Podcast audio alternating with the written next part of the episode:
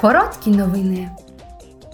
Землетрус, що у понеділок вранці стався в Туреччині та Сирії, вже забрав життя тисяч людей у регіоні, тоді як багато людей все ще знаходяться під завалами. Після активації Анкарою механізму цивільного захисту ЄС 19 країн ЄС разом з Албанією та Чорногорією запропонували свою допомогу у вигляді рятувальних бригад. 11 із цих бригад уже на місці.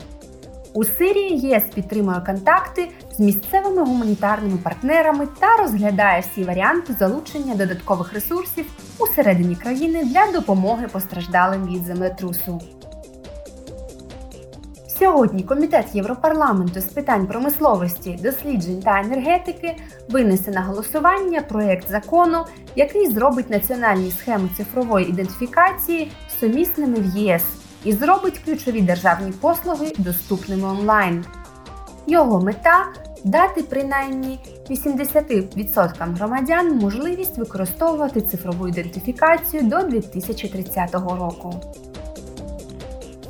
Також сьогодні слідчий комітет Європарламенту з розслідування використання Pegasus та інших систем спостереження проведе слухання на тему Геополітика шпигунського програмного забезпечення.